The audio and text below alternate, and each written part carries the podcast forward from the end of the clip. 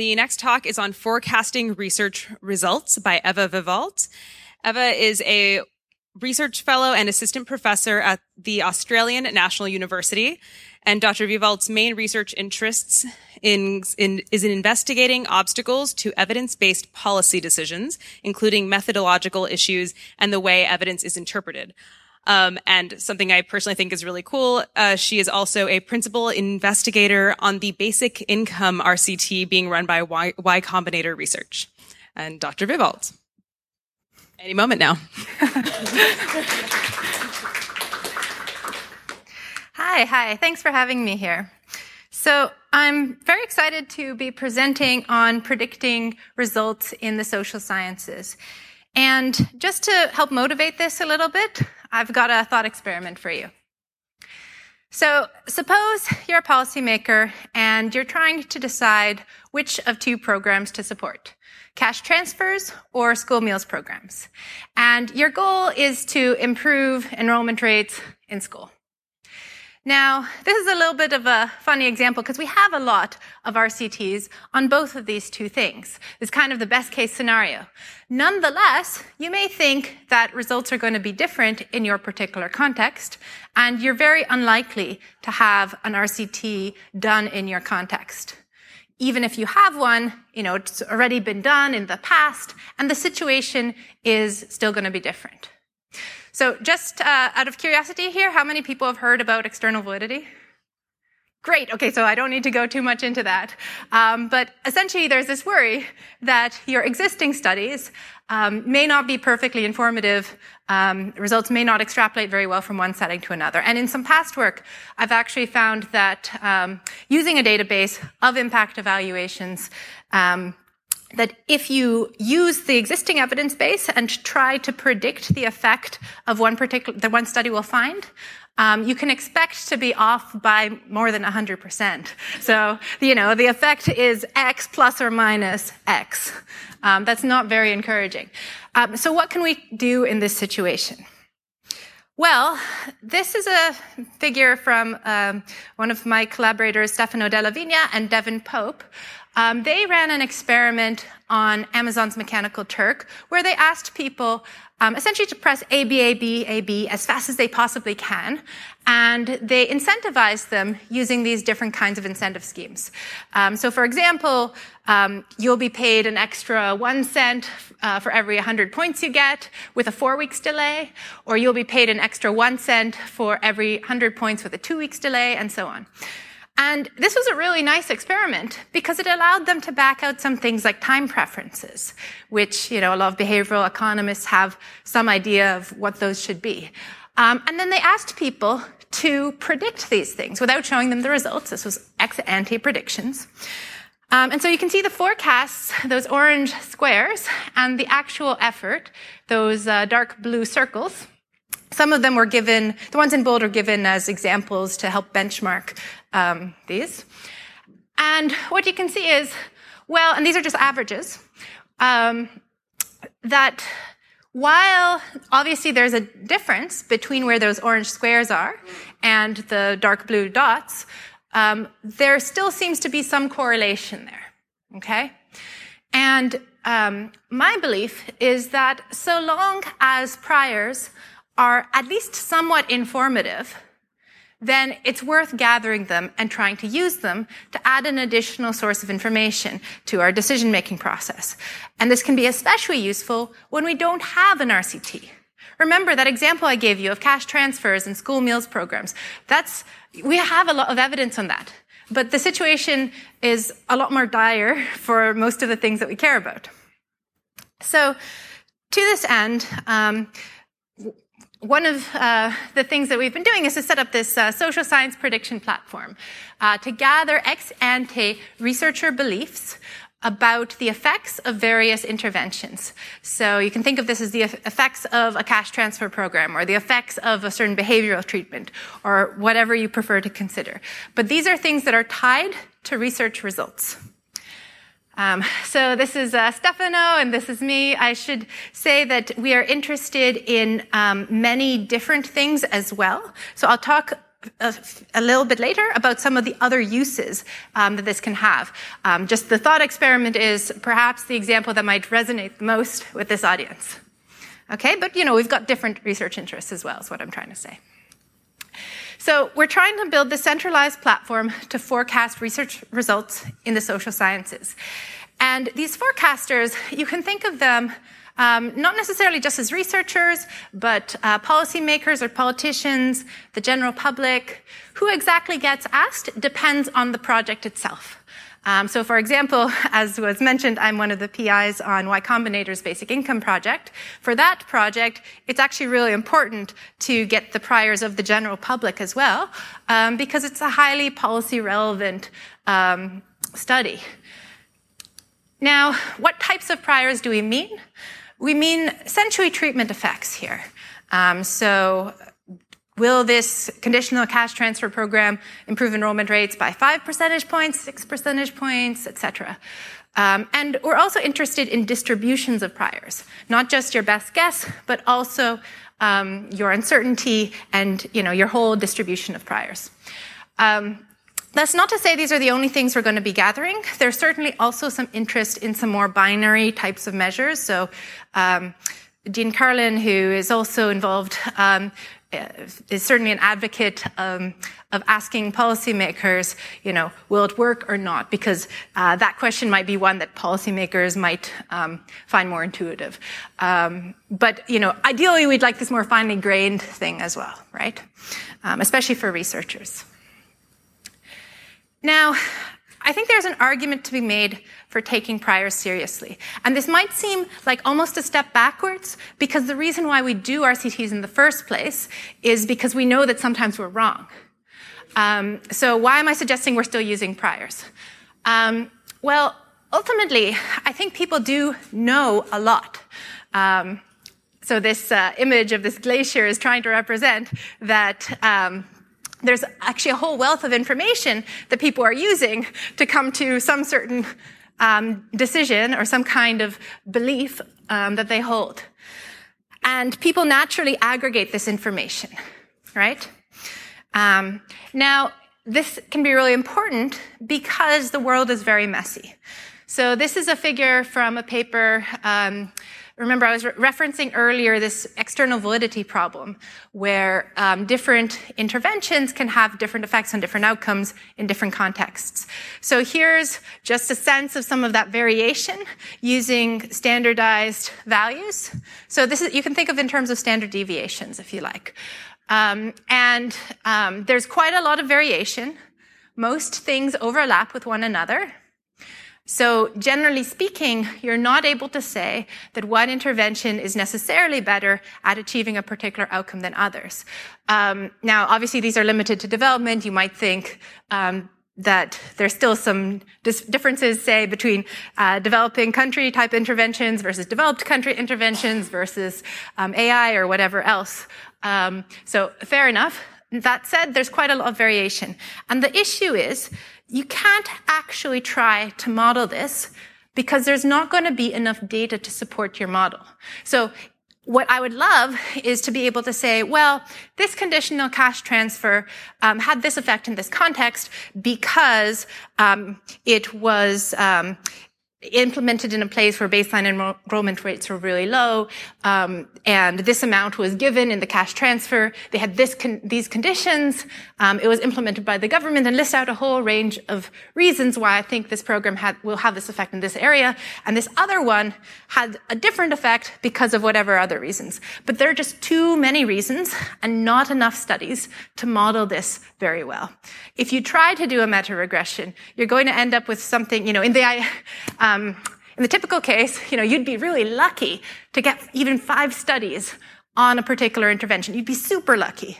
And yet, what can you do with five studies, right?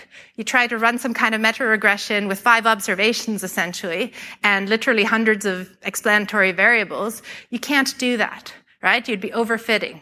So we need some other way of um, trying to get some information, and this is where I think priors can be informative that people themselves naturally aggregate up some of that information for you. Think of that, you know, glacier example, all right? So that's only one of the potential benefits of collecting priors. Um, it, they can also help us answer many other types of research questions. So, for example, in some earlier work with Aidan Coville of the World Bank, we found that policymakers had systematically higher priors and more dispersed priors than researchers. Essentially, policymakers were pretty confident that a program would work, but, you know, they, they I mean, they didn't really know where it was, but they were sure that it was greater than zero. Whereas researchers thought that programs were not going to work, and they were very sure that it wasn't going to work. Um, so you can get some um, interesting results um, for a large number of research questions. Priors can also help to actually improve the accuracy of forecasts. You can start to say things like, who is making the best forecasts? Um, most of you have probably gone to the earlier talk this morning um, with Phil Tetlock, who's obviously done a lot of work in this um, area on super forecasters, right? Um, they can also help to improve research design. So imagine you're designing a study and you might say, well, look, I've got all these outcomes I could put on this survey, but I've got to prioritize them. I can't ask people hundreds and hundreds of questions. I really need to focus on certain kinds of outcomes. So if nothing else, you can use priors to say, well, look, these are the outcomes that are most important to get repeated measures on. Taking a step back, you can think, well, look, ideally, you can use priors to also determine which kinds of interventions you even study in the first place. These are the ones where um, we can predict them pretty well ex ante, and these are the ones where we actually truly need an RCT, where the value of information is particularly high. Um, Finally, we think it can mitigate publication bias uh, because ultimately, um, if you have a null result, so you've done your study, um, you find that the confidence interval overlaps with zero. Um, lots of times, journals are reluctant to publish that. They'll say, "Well, it's just not very interesting," unfortunately. Um, so hopefully, if you collect ex ante priors, you can say, well, no, look, this zero is actually interesting. You thought there would be an effect, and there isn't one. So um, there's all these reasons. We suspect there's probably more reasons that you can think of out there. Um, so this is not supposed to be an exhaustive list. Um, nonetheless, it's well worth doing. And there is actually a huge literature um, on forecasts. Um, one of the reasons behind our building this platform is that we're observing a lot of development economists, especially, and behavioral economists, and even others, collecting these ex ante forecasts of their own research projects. And we're a little bit worried, you know, if we don't have a platform to do this in a sort of centralized way, um, what will happen in the future when literally hundreds of researchers want to do this? Because, you know, it is, um, incentivized for them in a way. If they're worried, well, maybe I'll get null results. I better collect some ex ante priors. Um, many, many people are doing this now. So if we can have some kind of coordination, um, then that will help uh, mitigate and spread out the burden of actually giving forecasts um, to avoid the situation where one person is bombarded with, you know, a thousand requests to give predictions and just says, "Oh, I'll give up on this." Like if we want this to become a disciplinary norm to do this, we've got to do this a little bit more intelligently. Um, there's also, of course, a lot of parallels with some of the other uh, projects in this area. So the science prediction markets, the Good Judgment Project. Um, DARPA SCORE you might not have heard of as much. Um, that is an effort right now to gauge the uh, replicability of studies. So while I said that we're interested in mostly treatment effects, they're interested in um, will a certain project, uh, will a certain result replicate or not? Will it be significant or not? Um, so, you know, we're trying to talk with all these guys and coordinate where we can coordinate. Um, but there's certainly quite a lot of work that's now uh, becoming, um, it's becoming a bigger uh, topic area. So as I say, a platform can help to um, solve this coordination problem. I think it's really valuable for that reason alone. It also allows us to track individual forecasters over time and build a panel.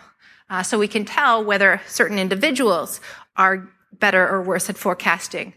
Um, Also for researchers, this allows a sort of third-party certification that they gathered these ex ante priors. Um, so we think that researchers want to use this for different reasons. So there is one set of researchers who uh, wants to use this to help actually design their study better for optimal design purposes. And yet there's another set of researchers who um, want this so that they can, um, if they have no results, say, well, look, but it's still interesting.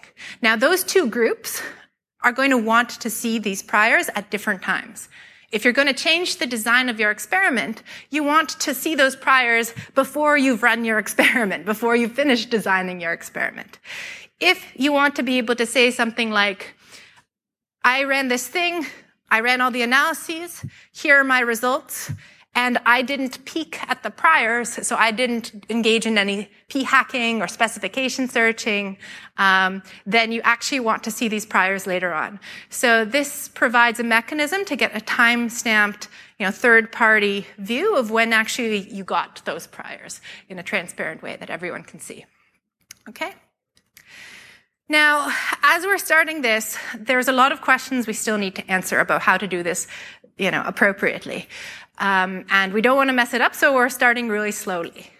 Um, as an aside, in some uh, past work uh, that I did uh, with AidGrade, uh, if any of you are familiar, you know, I think I almost, you know, ran before able, being able to walk in a sense, um, and trying to push it too far too fast. Whereas economics is a very slow discipline, and to have the most buy-in, we're trying to move about this in a method- methodical way. Um, so we're iterating over time um, and building this up very slowly. But we've got some initial research questions that we want to answer in the process of building up this platform. So first, what are the best ways, in fact, to elicit forecasts?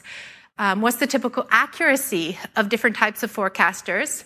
Um, and you can imagine that different forecasters will have different types of expertise, not just, you know, uh, more junior to more senior, um, not just vertical expertise, but also expertise in certain topic areas. So to what extent does that matter? Actually, in some earlier work that Stefano and Devin did, they found that expertise didn't matter too much for the questions they were interested in. They asked full professors and grad students and everyone in between. They also asked MTurk workers themselves what they thought those, uh, the effects of those different behavioral treatments would be in that MTurk experiment of pressing A, B, A, B.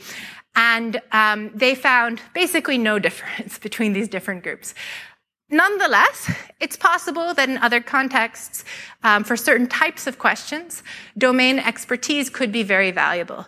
So here um, we heard a little bit this morning well maybe um, for some of these ai type questions it's better to get ai experts say um, so there may be something like that um, that will prove to be relevant for our platform and then we are also interested in to what extent we can debias forecasts. Because the forecasts themselves might be inaccurate to begin with, but if we can improve them in some way, um, either by extremizing or running some kind of machine learning algorithm on them, um, so that we can remove some of the biases there, then great, we can do even you know a step better than just using the naive priors that people give. Okay. So, timeline here. We had a workshop hosted at Berkeley in December to get some early feedback, and we were trying to bring a lot of academics to the table there. So it was actually a really excellent group, like Colin Camerer, um, loads and loads of people. Um, and right now, based on that feedback, we've been revising this beta version of the website. Um, one of the main things we're trying to do at the moment is to integrate Qualtrics into it, which is um, a survey software that a lot of researchers use, uh, because we want to make it easy for people to use, and therefore, um, if we use Qualtrics, then a lot of researchers will be quickly able to upload their surveys. Um, and also, if we use Qualtrics, um, they've got an API, so it makes the distribution uh, problem a lot easier. You know, we can just automatically send out the surveys to the appropriate groups, um, automatically get the results back, and automatically push them up to the website whenever um, we need to. Ultimately, in the end, we hope that we'll also be able to get the um, results of those individual studies uploaded to the site. We can see how people update their beliefs based on that. And so it'll be also very interesting to see biases in updating.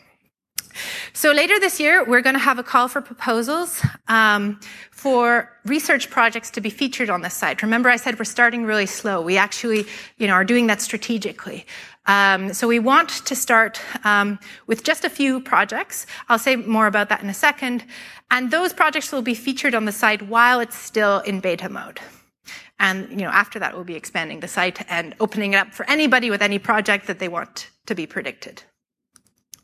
So here's my little call for proposals. Um, right now, we're focused on social science projects, and these have to be um, research projects, so ideally experiments. Um, these are um, things where we want, we want these to be ex ante predictions, so the project can't yet have results. We're going to be prioritizing particularly large, important projects, which are hard to replicate because we see there being, you know, a lot more value to getting predictions for those ones. And there's also a short-term emphasis on projects that will be complete within three years, um, just because, you know, we're trying to get all the pieces of this moving. Um, that's not to say that we're not interested in the longer term. We're very interested in the longer term. Um, but, um, you know, we got to start somewhere, so we'll start with that. Okay, so just to sum up, um, you can go to the site and check it out if you want. It's a very beta version.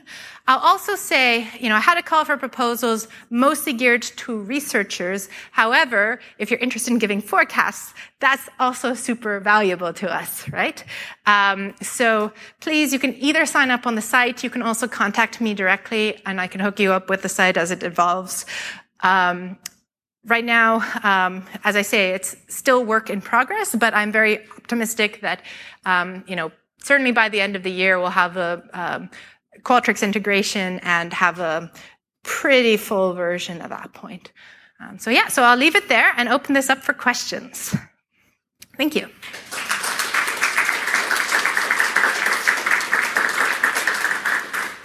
So if you have any questions, it looks like on the app Nobody has entered any. Has anybody tried to and had a tech glitch? So if you go to the Bizzabo app, lower right hand corner polls, select Eva and enter that in.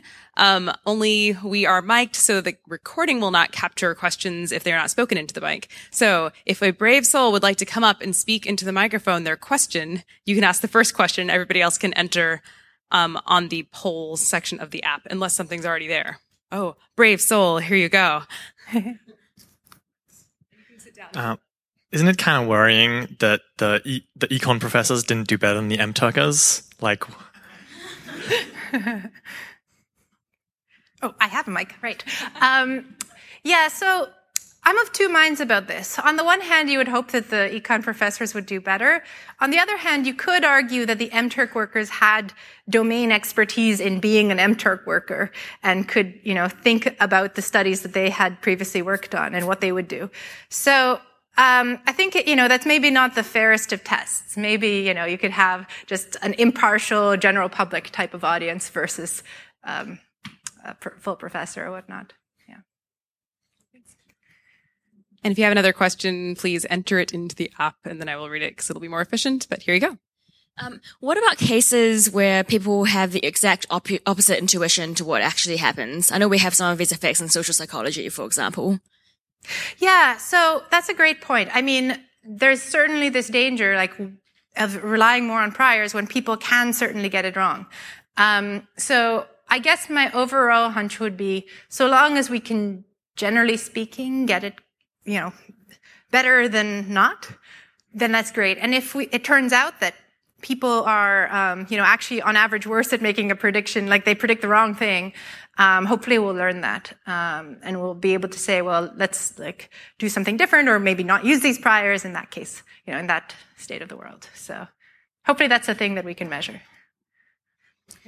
Thanks. Well, I continue to not see things on the app. So is there one more? Do, are you trying to enter it? Is there an issue? Oh, yay, it is not working. Um, last question if somebody wants to run up and ask a thing. uh,